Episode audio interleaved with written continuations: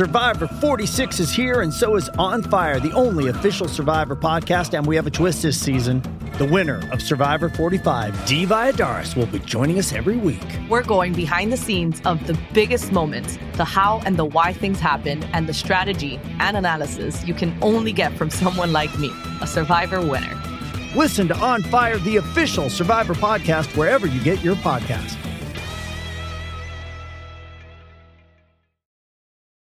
This episode is brought to you by Hyperice, the leader in advanced warm up and recovery technology. They have tons of innovative products, like Venom heated wearables to help soothe sore back muscles, Normatec compression boots to speed up recovery and increase circulation, and Hypervolt massage guns to improve mobility. Loved by athletes like Naomi Osaka and Erling Haaland. Try them yourself. Get 10% off your order with the code MOVE at hyperice.com. Hey, we love Burger King grilled dogs. They're made with 100% beef and they're 100%. Mm, they're so good they make us want to sing like. I can't believe it. Burger King made a grilled dog. Made with 100% beef. Flame grilled anytime you want. This July 4th weekend, put down the tongs, step away from the grill, and get to Burger King to try a grilled dog for just a dollar. Ask for the dollar grilled dog deal and get a classic grilled dog for a dollar. Only at Burger King. At participating restaurants on July 2nd and 3rd, limit 5 per transaction while supplies last.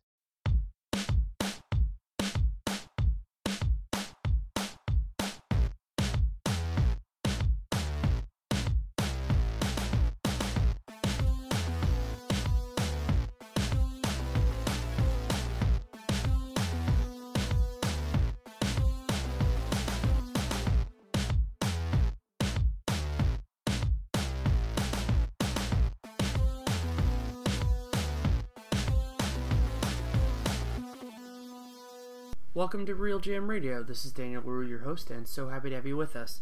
This episode is with Jared Weiss, who covers the Boston Celtics for CLNS Radio and Celtics blog, and he and I have known each other for a few years now. And I wanted to talk about the Celtics because they've been a part of a flurry of different moves, from trading Rajon Rondo to trading almost all of the guys they traded Rajon Rondo for. And the, I was interested in how that is played in Boston because, as somebody who isn't in that area, I do find it very interesting to see how that is played there. Plus, all the other storylines with Brad Stevens and everything else. And so we started there. I think that runs about half an hour, and then we get on to broader NBA topics, talk about the Warriors a little while, and some of the other things that he's been noticing around the league. The whole conversation runs a little over an hour, so hope you enjoy it. Thanks so much for coming on. Uh, it's always fun to be here. It's pretty funny because I think it was about a month ago I had talked initially with you about trying to come on to talk about what looked like it was going to be a Celtics trade, and now we have plenty of trades to talk about. So, as somebody who's who's been around this team so much, you want to talk about how the last month has been? It's crazy. I mean, so when when I cover the team in my nightly show, we usually do the first episode is uh, like the first part of our episode is breaking down the game that happened, and the second part is kind of looking at the more macro level uh, stuff that's going on. And we're we're like we're kind of doing the same topic a lot of the time, but we're doing completely new material every time because the main focus has just been the new identity, the Celtics. But it changes so often. Like we've had, I'm holding up in front of me this uh, this sheet that the team gave us where they broke down all the draft picks it's this really great spreadsheet. It, it, fills up an entire eight by eight and a half by eleven piece of paper with all the draft picks they have from 2015 to 2020. It, it's unbelievable. They could have 11 first rounders uh, in the near future. I mean, it's unbelievable what they're doing. But on the court, they have like such a major identity crisis. Offensively, they like they're trying to figure it out game by game. They don't have a go-to guy right now. Jared Sullinger should be their go to guy, but I've asked Jared Sullinger about five times over the last two weeks if he wants to be the go to guy on this team. And he's like, no, we just got to have a system. I don't want to be that guy. I, I, think the guys that are now leaders on this team that were really the followers before, but now are being forced to be leaders, they're trying to really emphasize that they want to focus on the team system and building the system and all that. But if that's fine if they want to develop this team, which is what they should be doing. But as far as winning games right now, they really need a guy that can take them through a quarter. And right now that's Evan Turner on occasions, that's Jared Sullinger on occasions. But it's as you can imagine, saying that Evan Turner and Jared Sullinger are the guys that are going to carry your team is not really a recipe for success, and that's why they don't really win anymore. And they're three and seven in the last ten games, and it's not really it's not going to get any better anytime soon. And and what's so kind of compelling for me with this Celtics team, and it's, hilarious how that has changed despite all the turnover, or that hasn't changed despite all turnovers. You and I talked before the season, and the question that I had for you was, who on this team do you see as being around long term? And from what I remember, there was a lot of uncertainty there. There was a lot of, you know, hopefully it's Marcus Smart, hopefully it's Jared Sullinger, but we don't really know. How do you feel on that now? We're about halfway through the season. Who do you think? Is you would expect to be on this team let's say let's say three years from right now. Oh three years from now. Uh smart's the only one that i would lock in as saying three years from now and james young too I mean, James Young has shown a few flashes of brilliance here. I've been I was pushing really hard for him to get some playing time, and thankfully the trades finally opened that up for him. He's getting some run, and he looks pretty good when he's out there. I mean, the guy isn't ready to be in the rotation yet, but just to give him ten minutes a night, he's pretty valuable. But I, I mean, Sullinger is definitely not he's not progressing in a straight uphill level on the if you look at the line chart of his progression. I mean, he he was a guy that the leap from year 1 to year 2 was really good. I mean, he he went from in year 1 where he was kind of a little bit stuck in the mud and all that to year 2, it's kind of like a lot of second year players where they figure out how they can start to kind of be themselves in the league and show their personalities both in the way that they play and then the, who they actually are as a person and Sullinger finally did that last year. He started moving with the ball more. He started shooting the ball. And this year, he's, I mean, the big difference I would say was last year he was hucking up threes and he shot like 26%. And people are criticizing that, which I didn't understand because the Celtics weren't going to win any games last year. So you might as well have all these guys miss all the shots that you want them to make in the future. And sure enough, it works because now Jared Sullinger is a much better three point shooter.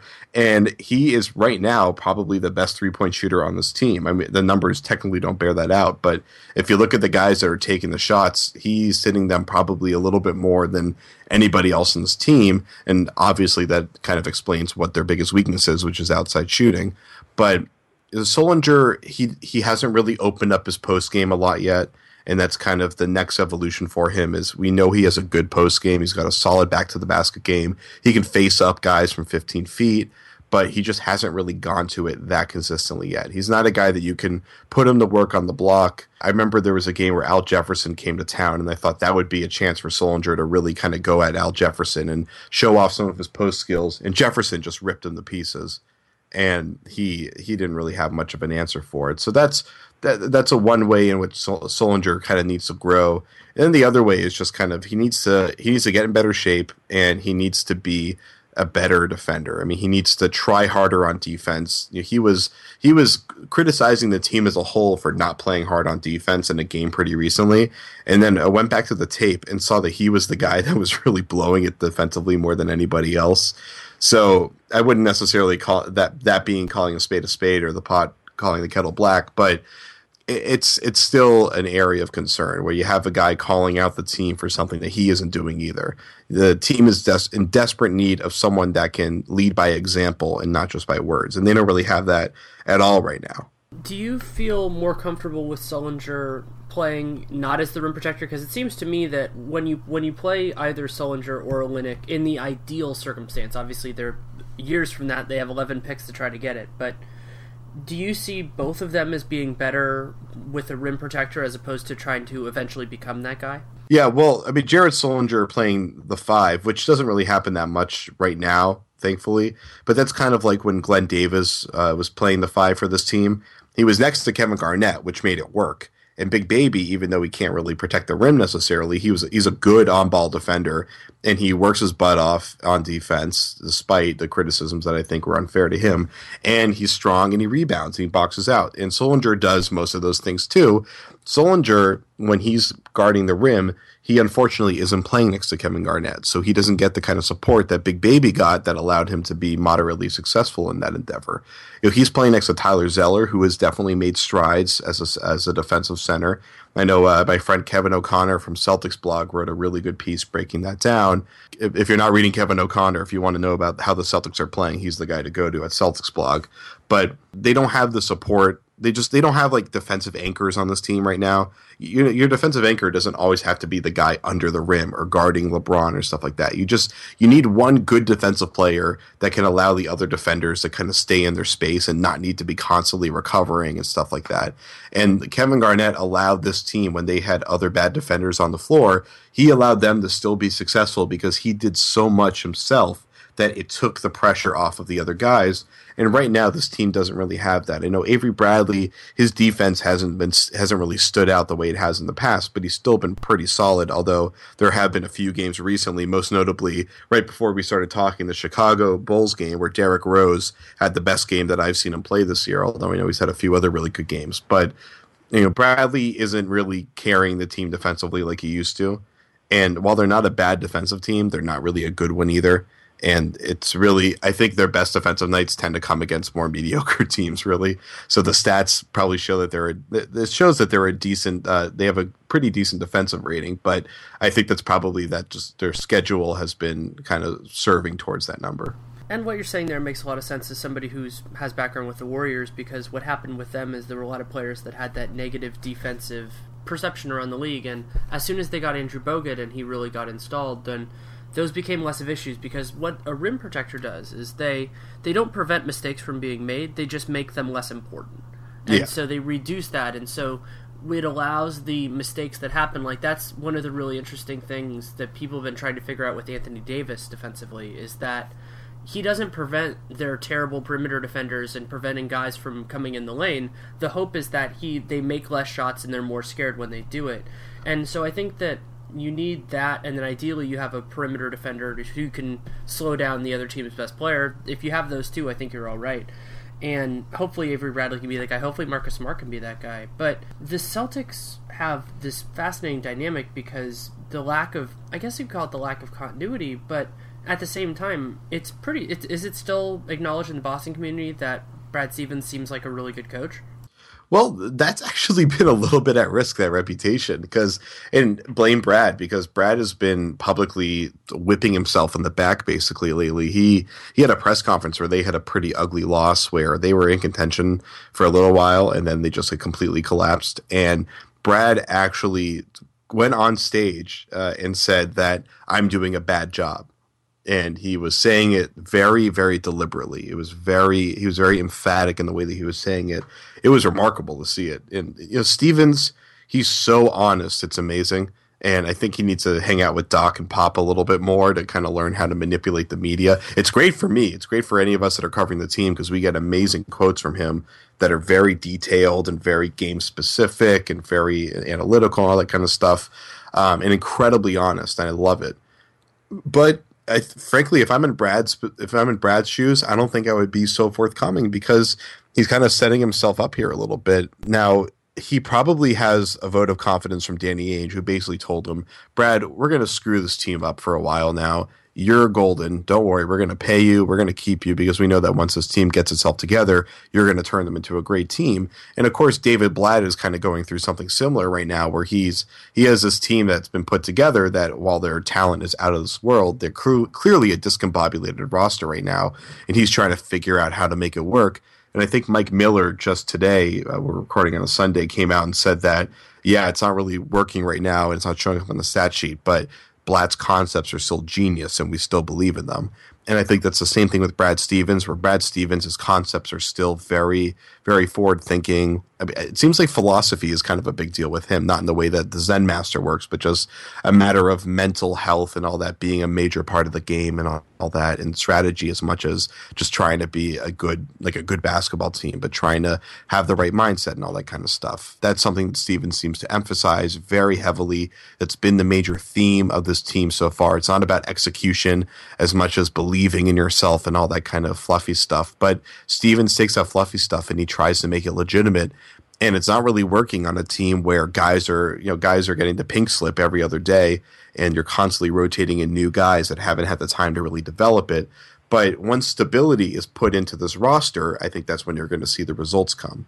Yeah, one thing that actually is kind of nice about bouncing in on teams at various points, you know, being kind of being somebody with national interest who's based in a specific area, is that I think you get a pretty good sense of which teams are well coached and which teams are not. And the most interesting one to me with that this year is the Sacramento Kings. I thought when Mike Malone was there, they were really well coached, and I haven't watched enough of them after to see if Ty Corbin's doing the same thing. But when I watch the Celtics in person or when I watch them on TV, they seem like a well coached team. Their problems are just that their talent doesn't make much sense and they're just not as good as a lot of other NBA teams. To me, that means that you have a foundation there, and as long as he doesn't lose the locker room, which from what I can tell, it doesn't appear to be much of a problem, that you just need to find the most important part of this is you need to find the guys who you want to indoctrinate and get them in and so those are the standard bearers moving forward. And some of that's luck you know some of that's just getting the right place at the right time. The warriors said that with stephen curry. And part of it is identifying people and coalescing your assets into a smaller number of people and saying these are our guys well, you know, the biggest thing when it comes to the coach is whether or not the players want him there. And when Sacramento was in town, I talked to some people and they were telling me that the Kings players were furious that Mike Malone got fired. They did not want him to go, that it was really just management was trying to angle him out pretty much from the start just because they wanted they wanted an analytics guy that D'Alessandro could really control. And I wouldn't be surprised if Mullin uh, ends up taking over there next year. But the players have responded as poorly as imaginable to the Malone firing, and the Celtics are in a similar situation there where they're with this coach that they really, really like, and it doesn't seem like he's able to get the most out of them yet. But I, I honestly, like I said before, I wouldn't put that on Stevens right now. I think Stevens is just what he's working with. It's just he's just he's kind of working with nothing right now. He's got a couple.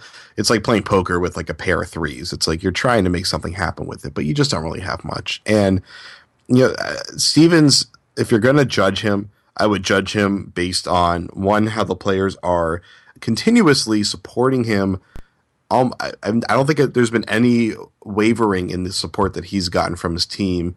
Even Brandon Bass, who is one of the most professional people I've ever interacted with in my life, he even he kind of started to complain a little bit about the lack of playing time that he was getting, but he was still incredibly respectful to his coach. And you know, there's I mean, I, Brandon Bass is probably the last guy that would criticize his coach, but there's a lot of guys out there that if they were really pissed off about their playing time, and if they were in the middle of their prime and they weren't getting the playing time and they were auditioning for free agency, that they would probably take it out on their coach very subtly in the in the press. But nobody's done it, and guys like Gerald Wallace, who I mean, maybe Gerald Wallace knows that his career is pretty much over, but you watch him out there and he barely can move around out there. But if you put Gerald Wallace on a playoff team, he'd probably be a valuable 10th man off the bench. But Gerald Wallace hasn't really said a peep complaining about the fact that he's been pretty much removed from the roster and is just a glorified assistant coach. And I think it speaks a lot to Stevens is incredibly upfront and honest with his players. He also, he never tells a player that he's going to play or he's not going to play so a lot of the time, players will play 30 minutes in the game that weren't really playing before, and we'll ask them like, "What did Stevens tell you before the game?" And they'll be like, "Stevens didn't say anything. I just, you know, just you got to suit up every single day."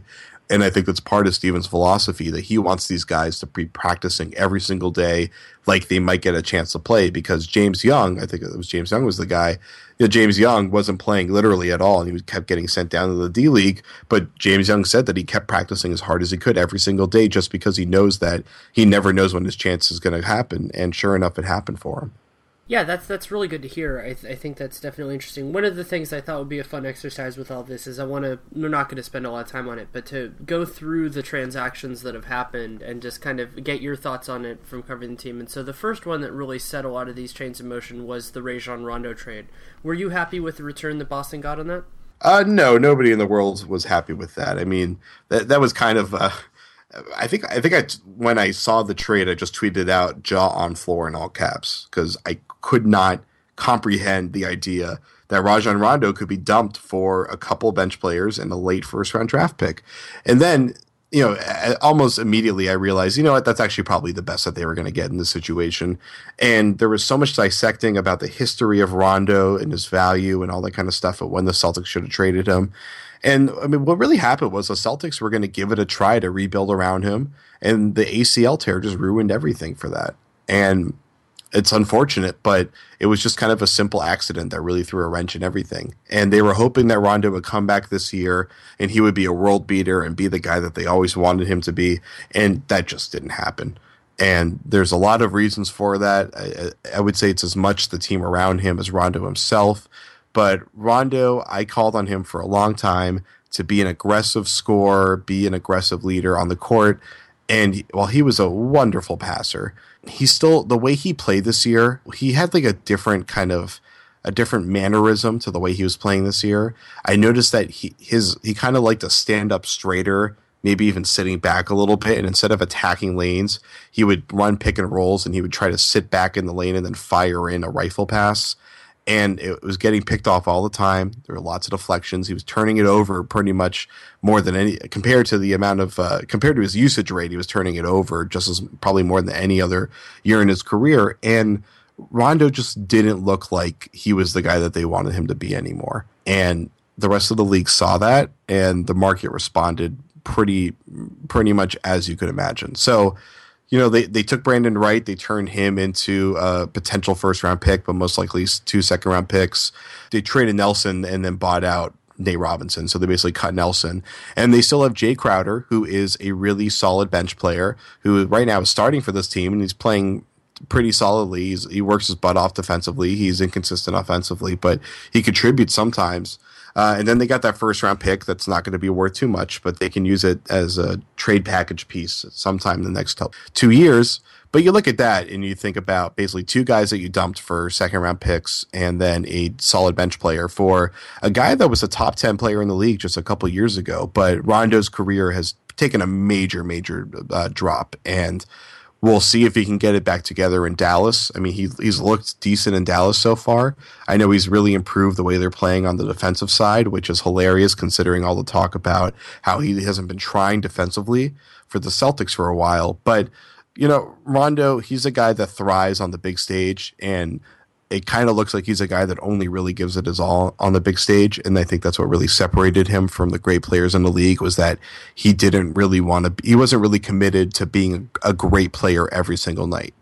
And especially when you're the point guard and the ball's in your hand 90% of the time that's going to destroy your team. And that's what happened with rondo. And i think everybody in i would assume everyone in the front office is a little bit disappointed that it just he didn't really he didn't really reach the heights that they wanted him to reach on an individual level. But you know, he can still go to Dallas and win three NBA titles and looked at as one of the great point guards ever. I mean, it it can all change for him, but the difference was he had the chance to be the guy, and he, he, it, he it, was, it was pretty apparent that he just isn't the guy. Yeah, I think that the what the Rondo story kind of hinges with the ACL injury because that was the chance to really see it and also to rehabilitate his value around the league. But the the small component of that trade that I really liked for the Celtics is that they put playoff protection on the pick for this year. So in in effect, what they were betting on was that okay, in one of the next couple of years, they'll they'll fall off, and if they they fall off, they won't ever have one of the five six worst records. I think that's pretty well agreed to. They have a really good team. So they're making that bet, and by securing it, securing the playoff part this year, said, okay, well, we're not making that bet for this year. We, I think they expected they're going to make the playoffs this year, which they probably will. And then, so they gave themselves a much better chance of getting a good pick. It still isn't a great chance, but it's better. And when you're Boston and you're trying to get as many assets as you can, that kind of small tweak could make a huge difference. Well, I mean, with with the Celtics, they've got so many of their draft picks that are or their incoming pick protections that are going to divert to second rounders. That they're basically just going to be picking up a bunch of like little players around out the back end of their roster towards the second round, and those are guys that get cut all the time because with second round picks, they're out of there in two years a lot of the time. So they're looking at it as they've got all these first round picks that are going to be towards the end of the round, and then they've got those Brooklyn picks with the way that they're set up, they're going to be pretty high, most likely, as this, the burning of Brooklyn continues. So they're probably looking at it as everything they acquire is probably going to get moved out because they've got their picks and they got the Brooklyn picks to be kind of the guys that they really build their roster with. So when I see all these draft picks they're picking up, I'm looking at those as most likely things that they're trying to use to trade off in the future because the amount of draft picks they have, they're not going to use the majority of those because they like you can't you only get 15 guys on your roster. And there's no point of having 15 first round picks. You're, it's more valuable to trade those picks. And Danny Ainge was saying recently in, a, in, an impromptu press conference after the Jeff Green trade that draft picks are more valuable as assets before the pick because You can trade it to any team, and they can do whatever they want with them. So the, his philosophy is starting to kind of reveal itself is that he doesn't want players to trade. He wants picks to trade because teams want the flexibility of getting whoever they want with that draft pick rather than being locked in see, trying to make a player fit into the team. Because uh, if you're looking at uh, looking at it from like a risk management perspective, when you have a draft pick, every single team in the league wants that draft pick. There's not a single team in the league that couldn't use that pick. While if you have Jeff Green, there is only about four teams in the league really that could use Jeff Green. So Ainge's looking at just u- just utilizing as much flexibility as humanly possible. So for him, he'd rather have than like a maybe like a six man. He would rather have a late first round pick just because there are more teams in the league that would want that pick than a good six man. Yeah, I definitely think that there's there's a logic to that, and we know that you can combine picks to move up. You can look at something like what Chicago did to get Doug McDermott, and you can argue about whether that was good or not. And the other component of that is the Celtics have had a lot of trouble drafting late in the first round, so maybe thinking about it as combining assets is a better use of their drafting talent the thing is, so the Celtics also moved up in the draft recently to take Kelly Olynyk. Now they could have taken Giannis Antetokounmpo if they hadn't moved up, or if they moved up, they could have taken him instead. So it, it kind of shows the risk in making draft picks, and that's why I've traditionally been against draft picks, is because you don't know. While you know you can choose who you want, you're also taking a risk in that you don't know who that player is yet. And now Kelly Olynyk at the 13th pick in that draft is still looking like a pretty good pick. As inconsistent as he is, he's, he's showing that he's got a good amount of talent.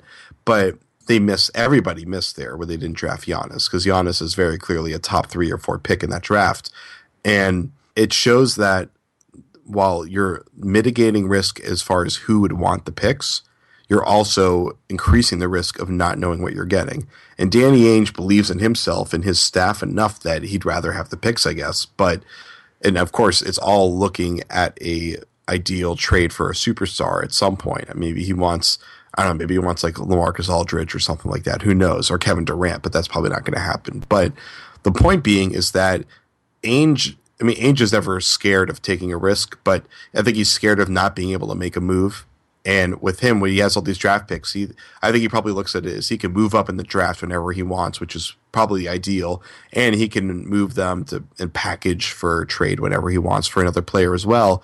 But Ainge just always wants to be able to make a trade. He wants to be able to blow everything up whenever he wants. And I'm not saying that in a petulant way. I'm saying is that he values the flexibility of the roster and his assets more than anything. Can I mention that I'm pretty sure with the picks that they gave up for Olynyk that they also could have gotten Rudy Gobert, which would have been an amazing combination for Boston. I mean, they would have that would have been the longest team in NBA history if you put just from a wingspan position, you put Rondo, Bradley, Green, Giannis, and Gobert on the floor together. All those guys have a wingspan of like seven feet plus. I mean, that would have been remarkable to watch. Is there anybody that you have? I don't know if you've watched much college, but is there anybody that you've sat there and gone, "Oh, they'd be really fun on this team"? Well, Jahlil Okafor, obviously. I mean, uh, there there's no question that the only thing that the Celtics want right now is just to get Jahlil Okafor. It's like he would be a, he would solve every single problem that they have. They would have everything that they want in one package there, you know, there's a lot of centers towards the top of the draft coming up here that the Celtics want. They want a center, which is funny considering that Tyler Zeller has been fantastic for him and probably one of the best value players in the NBA right now, considering the production that he's been giving them throughout most of the season and the fact that they got him for a trade exception. That that worked out pretty incredibly for them. Um, but he's he's not incredibly consistent as far as being an effective player. He's been sitting out a lot of second halves lately because they like there's just there's games where Zeller works and then there's games where he doesn't work. And of course, without Rondo now, it's definitely inhibited his game. But they're looking at you know there's Towns at Kentucky, Cauley Stein at Kentucky. I don't really know a ton about Porzingis, but I know he's a guy that's probably going to be on their radar. And um, yeah, they of course they they could look at another swingman too, and there's a lot of good swingman and Winslow and Johnson from Arizona uh, the Barcelona kid too. So there's there's a lot of guys at the top of the draft that would work for them, and you know they, they could go for a swingman. James Young is nice, but he's not exactly uh, Giannis. So if they see that like a guy that they think is going to be a super athletic freak or be a great all around scorer, they'd probably go for him. But there's no question that they want that number one pick. They want Okafor. Okafor, like Embiid was before the injury last year, before he put on 50 pounds reportedly. Okafor was the dream. I'm sorry, uh, Embiid was the dream for them, and Okafor is probably not quite as good, at least on paper, but he's probably pretty comparable. Okafor is definitely what they need. So I think the Celtics right now they're looking at it is we just got to win the lottery this year. That's all that matters. I'll give you another one. I haven't watched much of him this year. Not if they get a get a really good pick, but if they fall down a little bit like they did last year. A guy that I think would be really fun on the Celtics is Mario Hezonja, and Hezonja is not getting a lot of press because he plays in Europe, and that happens a lot. But the guy that I'd compare him to is a less crazy J.R. Smith, and some people will see that and shudder, and I understand why. But if you think about if you restarted J.R. Smith's career with his physical talent and his shooting ability a hundred times you would end up with a pretty good NBA player. I would say at least 60 of those times. Yeah, well, I mean, J.R. Smith is like an absolute nut job. So we can compare guys to J.R. Smith as far as their game is concerned, and then not say that that's like a negative thing. Just because with J.R. Smith, it's like great score, and then add the caveat of being a total nut job. And Hezonja, who is the Barcelona kid, I I didn't want to try to screw up his name and humiliate him on the Real GM podcast, but he uh, he's a good shooter, and that's something that the Celtics want really badly. They literally right now on this team, the only guy that can really take a shot for them, be like a shot maker, is Marcus Thornton, and that's really scary to say about an NBA roster. When Marcus Thornton, and not Marcus Thornton of three years ago when he was averaging 18 a game for Sacramento, but Marcus Thornton that's pretty much almost on his way out of the league. And he's, and by the way, Marcus Thornton's in pretty lousy shape. And I've been really uh, kind of, I wouldn't say surprised because I kind of expected something to be wrong with him, but Thornton, who I do like as a player, he is in pretty lousy shape, and I'm kind of it's, it's kind of noticeable. Even though he still plays his, he still runs his butt off while he's out there. He definitely needs to lose a lot of weight. But you know, the Celtics, they as badly as they need a center, they need a guy that's a shot maker for them. Marcus Smart is supposed to be a shot maker, but so far this year, he has barely even driven the ball into the paint. He's been almost allergic at driving to the paint, and no one's really sure why yet. It might have to do with his ankle injury that he suffered really early in the season, but he's he's shooting the ball from deep pretty decently. His his three point shot is so much better than it was last year at Oklahoma State. So that that's pretty great. But they need a guy that can be a shot maker for them. Mudiay would make sense as well. Um, and of course, I say that knowing that both Bradley and Smart, those are guys they can move on from. Nobody's really locked into this roster. So yeah, I mean the draft's kind of wide open for the Celtics at the top. If they're in the top five, they're going to get pretty, they can pretty much pick whoever they want as far as who they uh, who fits with their team. But there's no there's no question that Okafor is kind of a step ahead on what they need and who's better than everybody else in the draft. You you talked about it as a salary dump, but one of the pieces of the moves that they made that I liked the best actually was the trade with Jameer Nelson going to Nate Rob going for Nate Robinson to Denver because Jameer had a player option next year that was, you know, it was about three million, I think. So there's a decent chance he was going to get it, and he didn't really have much utility for Boston. So they were able to get out of that without much of a commitment when it could have been not a huge albatross but a somewhat small albatross that would have caused them some problems yeah i mean they they just want to clear everything for next year. So it was it, yeah it, i mean it was a salary dump and salary dump's a good thing. They were able to get rid of something that was going to be dead weight for them and that worked out pretty nicely. So they didn't have to buy out the six million over two years they just had to buy out the whatever prorated two million was left on nate robinson's contract. So yeah that, that was that worked out pretty well for them. And I was devastated that I didn't get to see Nate Robinson in the Celtics uniform because it would have been one, a shot maker that they need, and two, just a really fun experience. Although I've heard uh, negative things about Nate Robinson as a human being in the locker room having to work with. But the Celtics, they they're doing a nice job of just getting rid of everybody. And they're looking at this roster and they're saying, you know, there's nobody here we really want. You know, there's some of these guys that we need to win right now, but we don't really want to win right now. So they got rid of Jeff Green. They have a future first round pick coming. It's in 2019, most likely. So they could be a valuable pick at that point, assuming that things don't go well for Memphis in the future. I mean, Randolph's old. Gasol is probably still going to be around at that point if they're able to keep him and still probably be an all NBA player. And Mike Conley should still be an all star player at that point. Jeff Green, I'm not really going to put any stock into his future. I mean, my, I've let my thoughts on Jeff Green be pretty widely known. I've, I've been very disappointed in him as a player, but him as a fourth or fifth man on a in a starting lineup is a pretty good player, and it's probably the right role for him. But he was another guy that had a chance to be a 20 point machine for the Celtics on a bad team, and he couldn't even fill that. So my my faith in Jeff Green to grow as a player is pretty much gone. But the Celtics, these protections, like you're alluding to earlier, it could set them up for something really great down the road. And a lot of the a lot of them are protected in the front end and the back end, so it's really just kind of middle of the draft setup. But the Memphis one though is set up so that it could be a really good pick for them if it comes in 2019, which is when it's unprotected. Yeah, I think I think that's a very good point. And the other nice thing for the Celtics is that, as we've talked about, they have so few set pieces, so they can go pretty straight best player available for whatever they're doing. And that's also true for free agency. You know, if they're a good guy comes up, they can't be like, oh, well, you would be blocked by this guy or you would be blocking this guy. So they can just do what's best for them, hope that somebody jumps there. You know, maybe I don't know who it would be, whether it be Kevin Love or Hibbert or somebody, you know, hope that somebody comes up, or in 2016 when they're really flush with cash that they can do it then. And, you know, it's the whole goal is to get three guys. And so the hope would be to develop one from who you already have, to get a second in the draft, and to get a third either through a trade or free agency. And one of the things that I like about where Boston is is that I think while they don't have any of those guys right now, they have a lot of arrows in the quiver that could maybe do it so the restricted free agency class this year is going to bear out a little bit differently because last year you had um, you had Parsons and you had Hayward, who were two players that weren't max players yet, but they had the potential to be.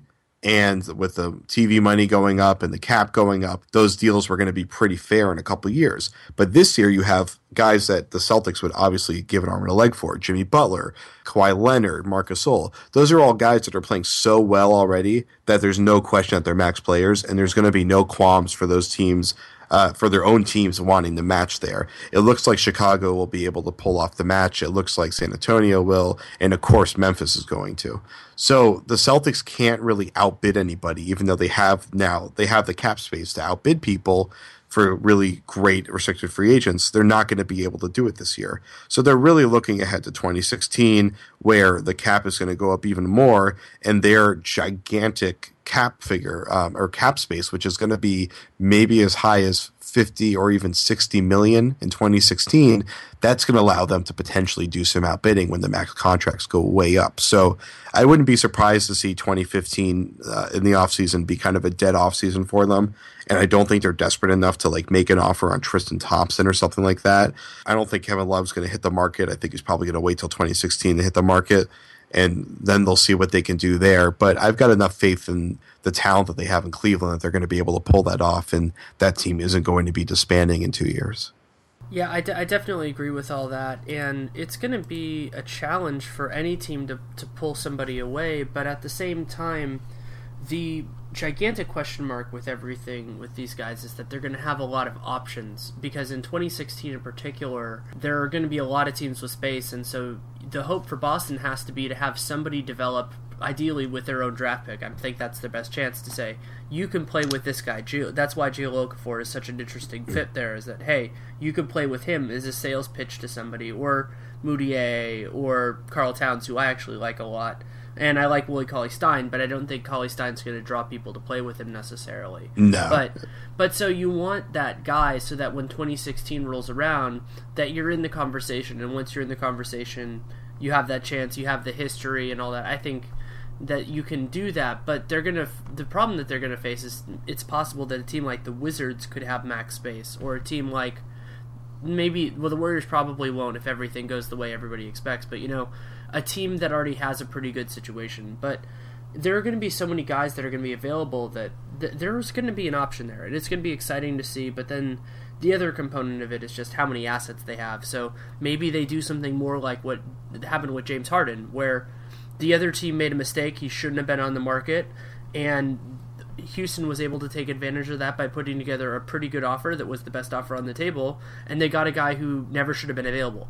And you do that, and then that's your one. And I have no idea who that'll be, but I think it could happen. Could be Goran Dragic. I, that's a guy that I wouldn't be surprised to see coming to Boston this year and I think that'd be great if they could bring him in. But there's yeah, you're right. There's not there's not that one guy that looks like he could be available. I mean, the the thing is, the Harden thing happened uh, kind of under the dark in the middle of the night, where no one really saw it coming that clearly. It was kind of a surprise, especially the timing right before the season. Those trades those trades are always big shockers. But Dragic is probably the guy that makes sense for him to be the one that that happens to. Lamarcus Aldridge, there was some potential for that to happen, but this that team is so good that there's just no way in hell they're going to make that move because they're serious title contenders.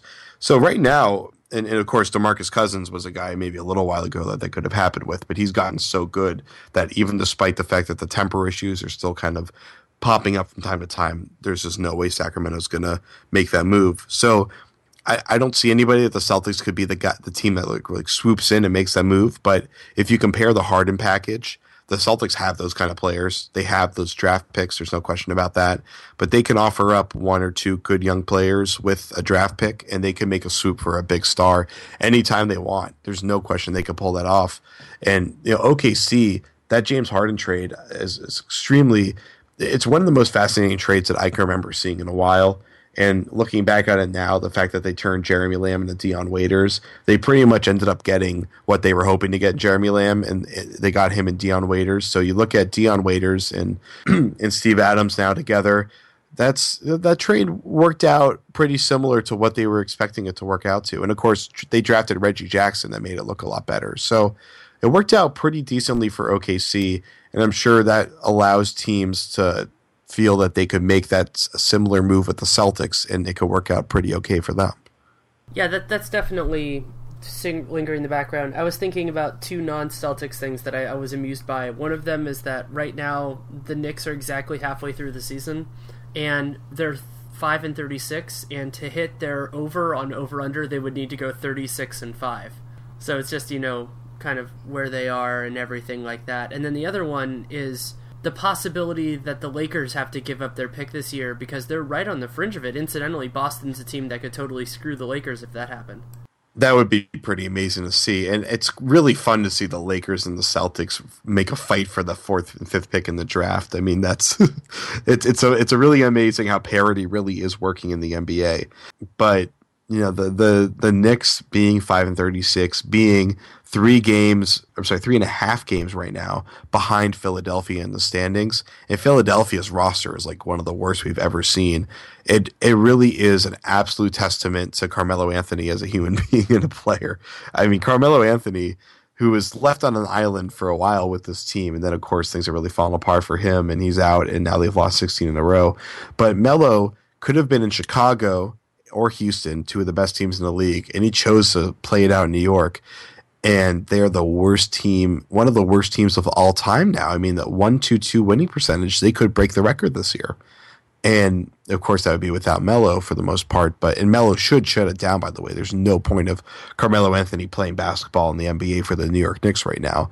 But it, it's amazing how big of a mistake Carmelo Anthony made from a basketball perspective.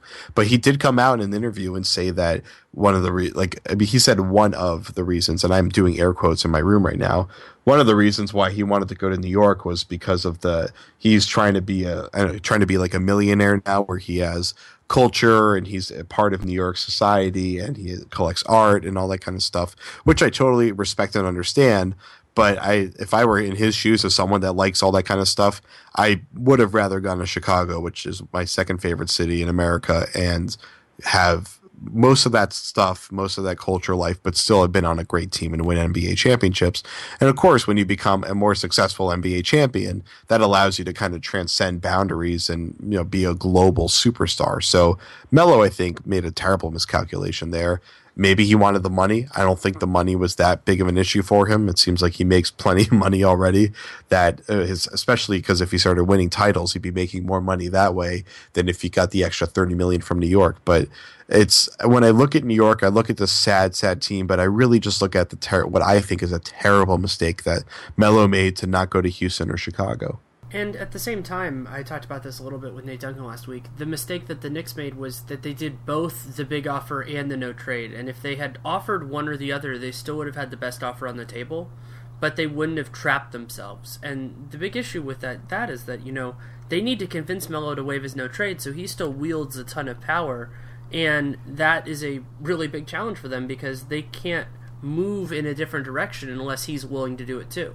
Yeah, but doesn't the five and thirty six record pretty much effectively waive his no trade clause? Don't you think that Melo no, wants to get out so of here now? I think that he gets the leverage to say, "I want to go here," and also yeah. that means that the Knicks will be will get a much worse return in the trade because he can exert that power, and he obviously wants his new team to be as good as they can be. Presumably, though he didn't do that when he went to the Knicks, he deliberately made the team worse by choosing to go when he went to get more money. So I don't know how much he really values that. But at the same time, you know, the the, the hard thing with Melo is you can justify what he did. I mean, the Knicks made an offer they shouldn't have made. He got the money that he wanted, and if that was his priority, that was his priority. But what I hope, and I always hope this, it's the same thing with Kobe, is that you just own it, that you wear it. And if you do that, then I'm going to be fine with it. I'm never going to knock somebody for taking 10 million more dollars a year. I can't do it. I'm, I'm not that person. I'm not, I don't have the wherewithal, I don't have the ability to tell somebody you shouldn't do that. But at the same time, I can say that just own it. Just it, I chose the money. That was my decision, and you could. It doesn't matter if he admits it was a mistake or not. That that's immaterial. But that you just know that that's it is what it is, and we can all move on from there. Yeah, I mean, when I was criticizing him for taking the money, it's I, I mean, I don't criticize him for wanting more money. I mean, if I were in, in his position, I would take that money, but I would take the money in the best in a way that would benefit me the most. Yeah. I look at it as that if I go to Chicago and I win a bunch of titles, I'm going to make more money in endorsements and all sorts of other stuff and even championship bonuses and stuff like that. And I, in the long run, would probably out earn my 30 million bonus that or you know, bump that I'm getting by going to the Knicks. So I think it probably I I think that players might be a little bit short sighted when they want to go for the hometown max because they're if they, if they're going to go to a team that's not going to be that successful, they probably could make more money off the court if they are more successful in the long run.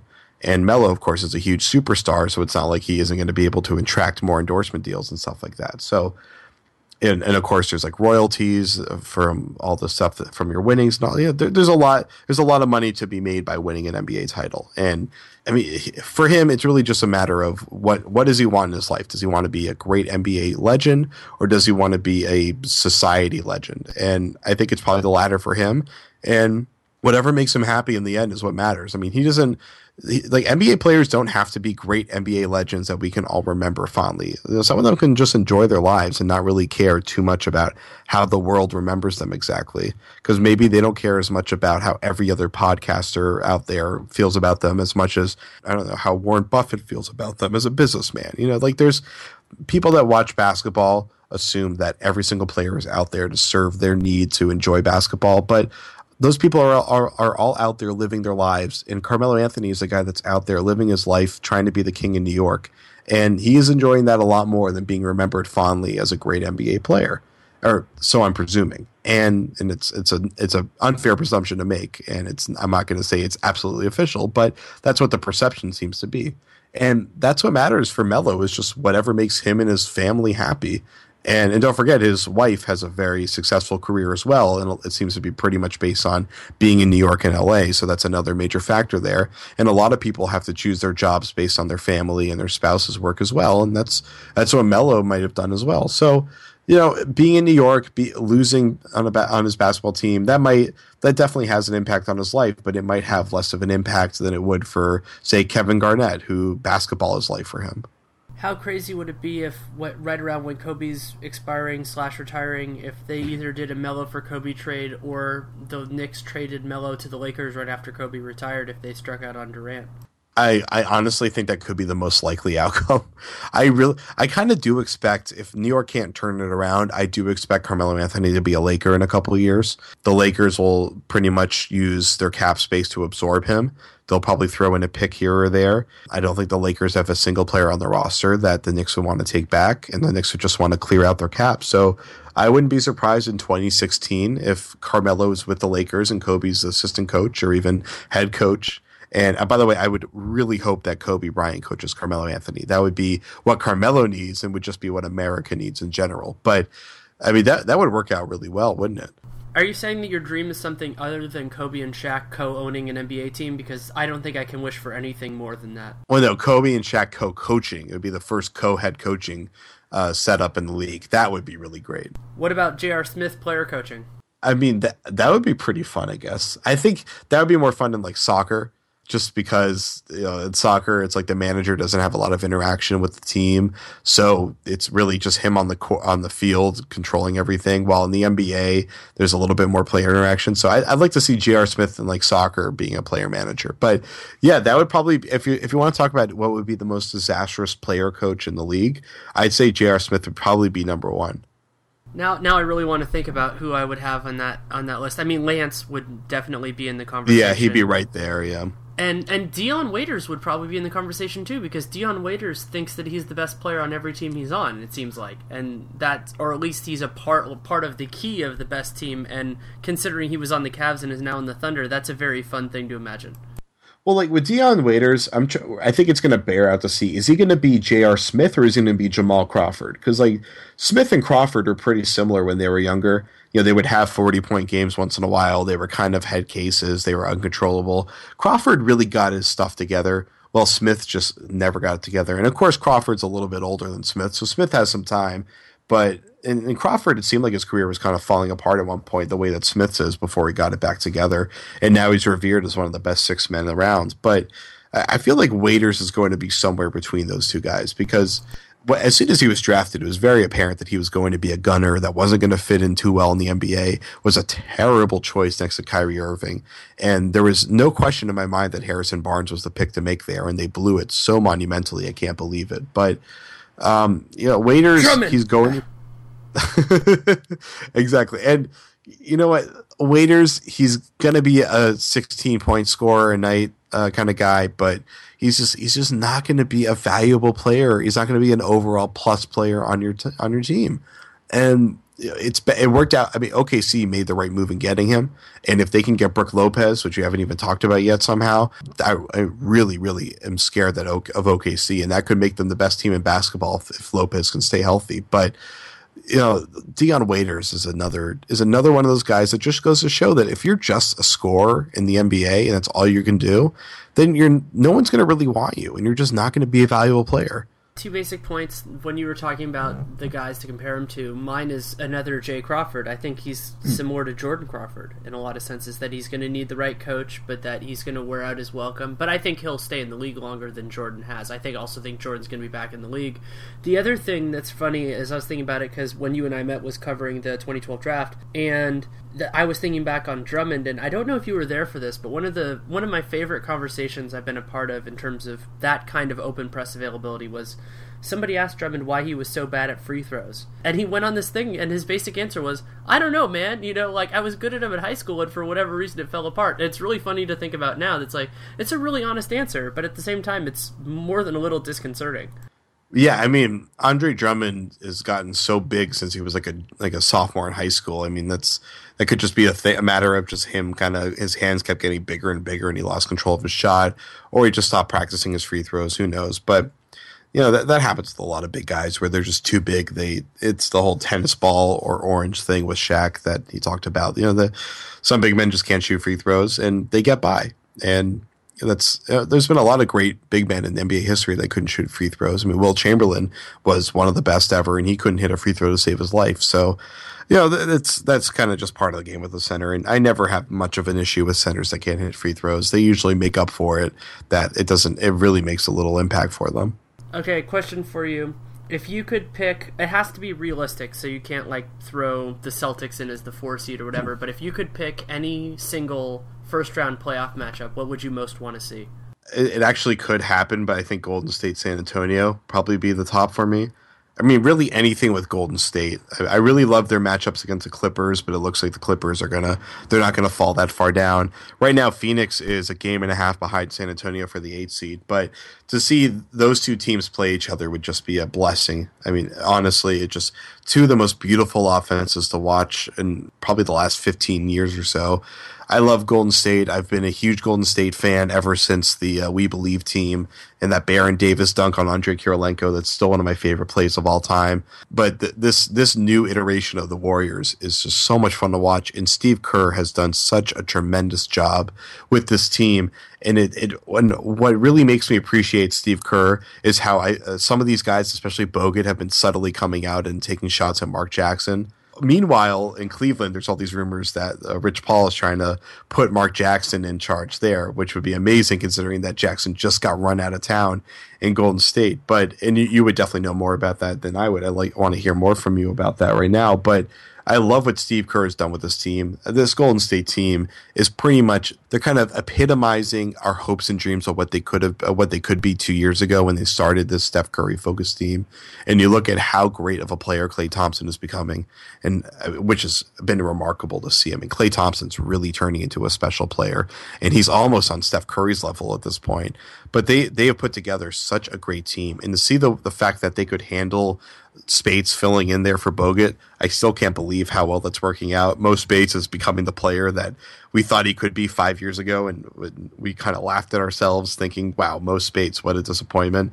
And now we're seeing what he's doing. It's incredible.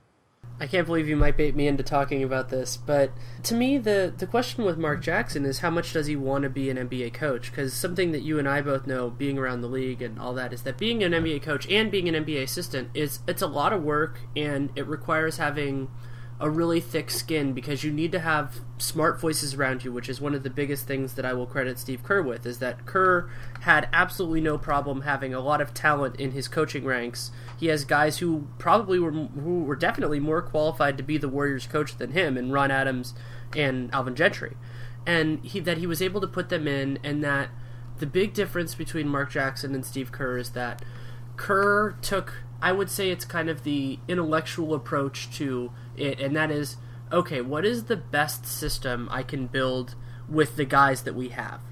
Whereas Mark Jackson's was, how can I put my system with these guys? And the f- hilarious part about Mark Jackson going to Cleveland is that's another team with lots of unique talent.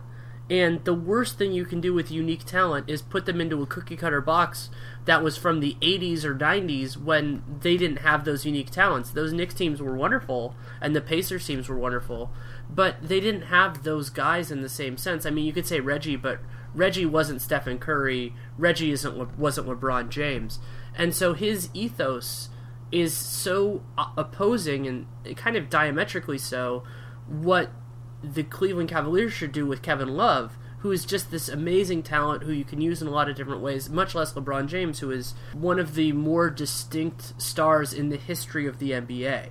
Well, I mean, uh, just starting with Mark Jackson, I've heard a lot about just Mark Jackson basically not kind of being maybe like a, glorified representative of what an NBA coach should be, but he wasn't that legit of a coach. He was really I, I've I've heard some people tell me that he was really more of like a just try to give you a rah rah speech and not really do the work that was required to be a legitimate NBA coach and to run a legitimate NBA franchise. And a lot of players got tired of it that because it's kind of I mean like that stuff kind of is BS and people see through it eventually. And especially when you're on a good team where these guys feel like they're getting held back by the coach.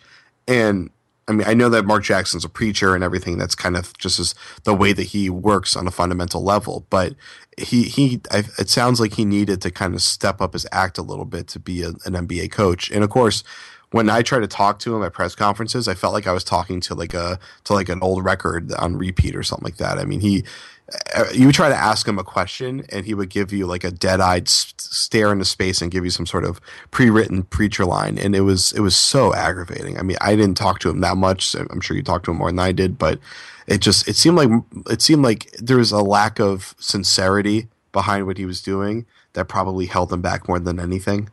Yeah well the issue with mark is that he was a great leader of men an absolutely uh-huh. fabulous leader of men, but he wasn't the tactician or kind of coach in that sense that the Warriors team needed, and he didn't acknowledge that flaw by building a staff around him that could build with that weakness. And so that's how everything went, and I think for guys like Steph and, and Klay and everybody, they were really mad when he left because they had developed a personal connection. He was important to them, and they he was and Mark Jackson was important to their development as human beings more so than as basketball players. But to me, what happened this year, and you saw it more with guys like Bogut, who had less positive relationships with Mark Jackson than Stephen Curry did, and also is way more open to being critical than Stephen Curry is because Curry's a pro yeah. dealing with the media. Is that I don't think they realized or appreciated that the tactical part, the development part, is so much more important because you can have leaders on your team, but you can't really have tacticians in the same way. I mean, there are teams that have coaches on the floor. The Wizards have a couple now with Andre Miller, Paul Pierce. You know, you have Steve Nash for years was like that, and you have those examples. But what they needed was that person who could make them do it. And the other thing is that they had come from a place of such bad basketball that they were like, "Hey, we're playing really well. We're having a good time. We have this guy who who we like personally." And now they go, "Oh, this is what we could have been." And so you see them and and you see the players talk about, you know, like how fun it is to play like this and one of the things that you get when you cover the league and remember also that these are human beings is winning feels really good. And yeah. these are human beings and if you imagine that you're a rare job where you can put your wins and losses on the court and you can put it on the newspaper every day. Most of us can't do that. That that really affects your life and it affects how you interact with other people that you know when you walk around the city that you live in, people will be like, "Hey," you know, because your team has only lost 6 games all year. So they I think that they never really had the opportunity to see the full picture and that has really opened them up to what they were missing but they could never appreciate because they never had it. Well, so I mean, I'm criticizing Mark Jackson uh, as how he could be as an NBA coach, but the thing is, is that Mark Jackson probably was the right guy for this team at the moment, and that they needed someone to develop this team, right? And Mark Jackson is a is a is a people person. He's someone that he took Klay Thompson, he took Steph Curry, he made them feel comfortable with themselves. He made them not worried about the flaws in their game, but rather to enhance what's great about their game, which is shooting and all that stuff. And he made them great at what they do. And in turn, they got better overall as players. And maybe Mark Jackson, I mean, well, I'm not saying maybe, I see it as that Mark Jackson was the reason why they got to where they were getting. But Mark Jackson just wasn't. He was because you're right. Uh, you need to develop the team, and then you need to take them over the top by building something great with them. And Mark Jackson is just not that guy. And Steve Kerr is that guy, and it's working perfectly for them. So they got the coach that they needed to develop the team, to get the players to learn how to be really good NBA players and believe in themselves. And it worked out really well for the most part. And then they got the guy that could really that really has the the ingenuity to take it home. And that's why Andrew Bogut wasn't happy because Andrew Bogut and Andre Iguodala are guys that are they're well established into their careers and they don't need some guy preaching at them teaching them how to be NBA players. They already are those players. They're already two of the fiercest competitors in the league. And that's what Curry and Thompson and Draymond Green and Harrison Barnes all needed. But the veterans obviously don't want that. And now they're happy because they've got a guy in Kerr that they can relate to and that they think is smart enough to really put them over the top and it's working because those guys that were developing, they're developed now. And except for Draymond Green, who's starting to kind of, we're, we're seeing he's starting to kind of explode through the ceiling of what we thought was his glass ceiling there. Um, but they are reaching a pinnacle that Jackson couldn't have brought them to. And Steve Kerr probably is going to be able to bring them to.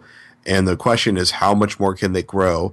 How healthy can Bogut stay? I mean, I know Bogut's back now. He's playing 25 minutes. He's not doing a ton of stuff yet, but it looks like he's probably going to be able to get back to being the 10 rebound, two block a night guy that he was earlier in the year. Yeah, I think that you hit on a lot of it. I would also, the big thing I would mention with why Mark Jackson was important is defense. I think that he instilled not only the kind of the knowledge of kind of what to do, I think a lot of his defensive system is still in place his defensive system, the defensive system that he was involved in installing.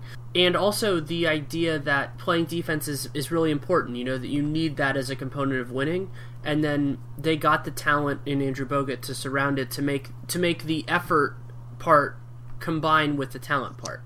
And that was always going to be necessary. So yeah, I think that you can make a really good argument that Jackson was a necessary component of this development and he deserves that credit but at the same time, that's kind of a weird thing. It's kind of a weird credit to give because the he basically this it was going to have to happen, and I'm happy it happened when it did. I honestly think it should have happened a year before to make the change, but it's hard to knock the process when the results are looking as good as they're going to be. And the other question you talked about, you know, how much better they can get is can they get better talent wise? Because if they can add one or two small pieces, you know, let's say in the six to eight spots in the rotation, they could be even better than they are right now, and that's where the Spurs are and the Warriors are not.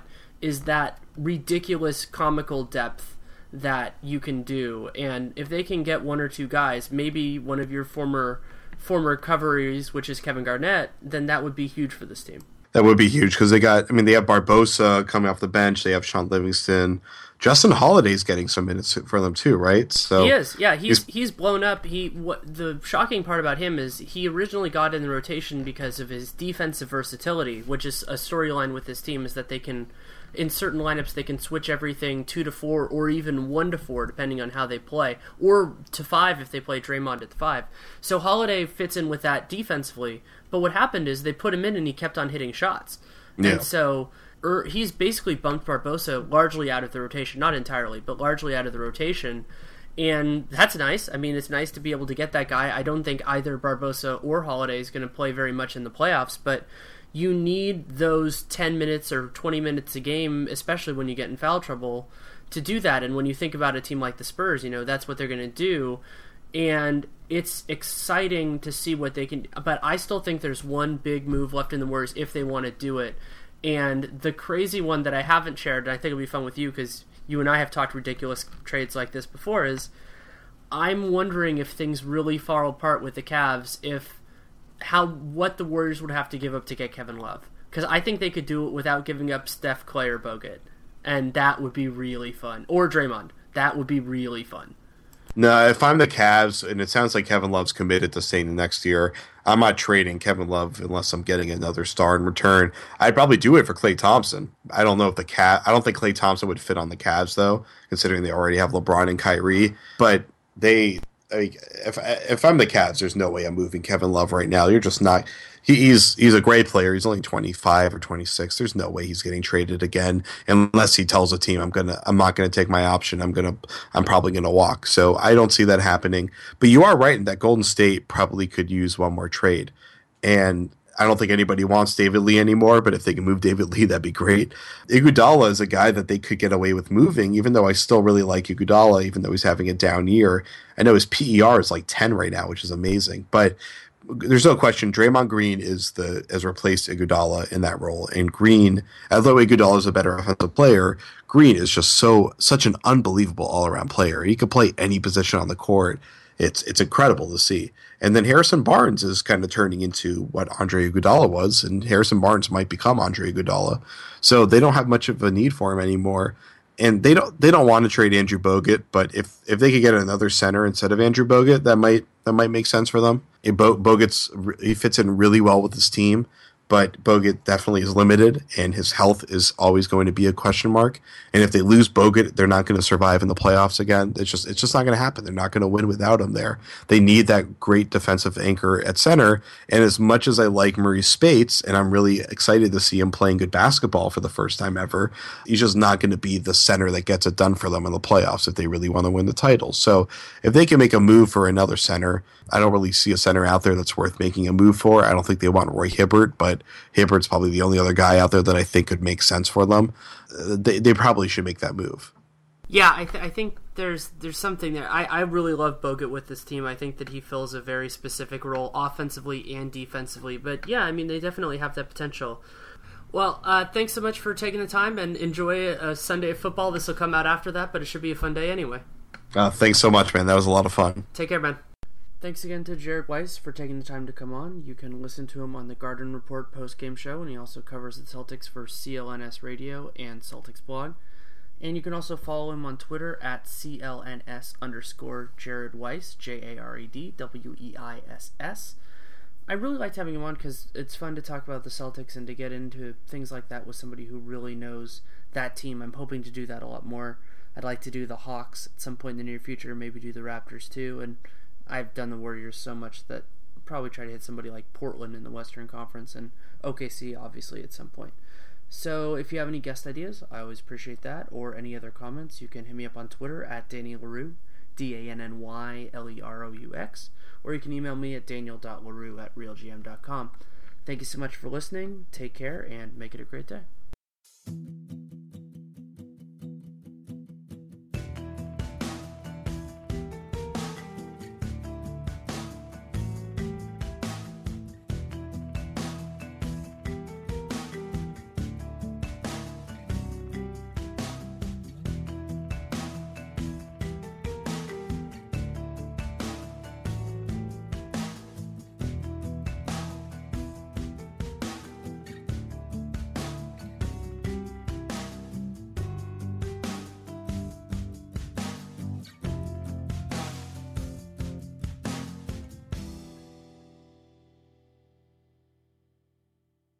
When you don't go to geico.com, car insurance can be hard. Like early 90s heavy metal hard. I'm yelling and screaming, and I'm loud. Roar! Geico makes it easy. You can review and update your policy or report a claim on geico.com or the Geico mobile app. Because shouldn't we all have a little less stress in our lives? I'm not even upset about anything.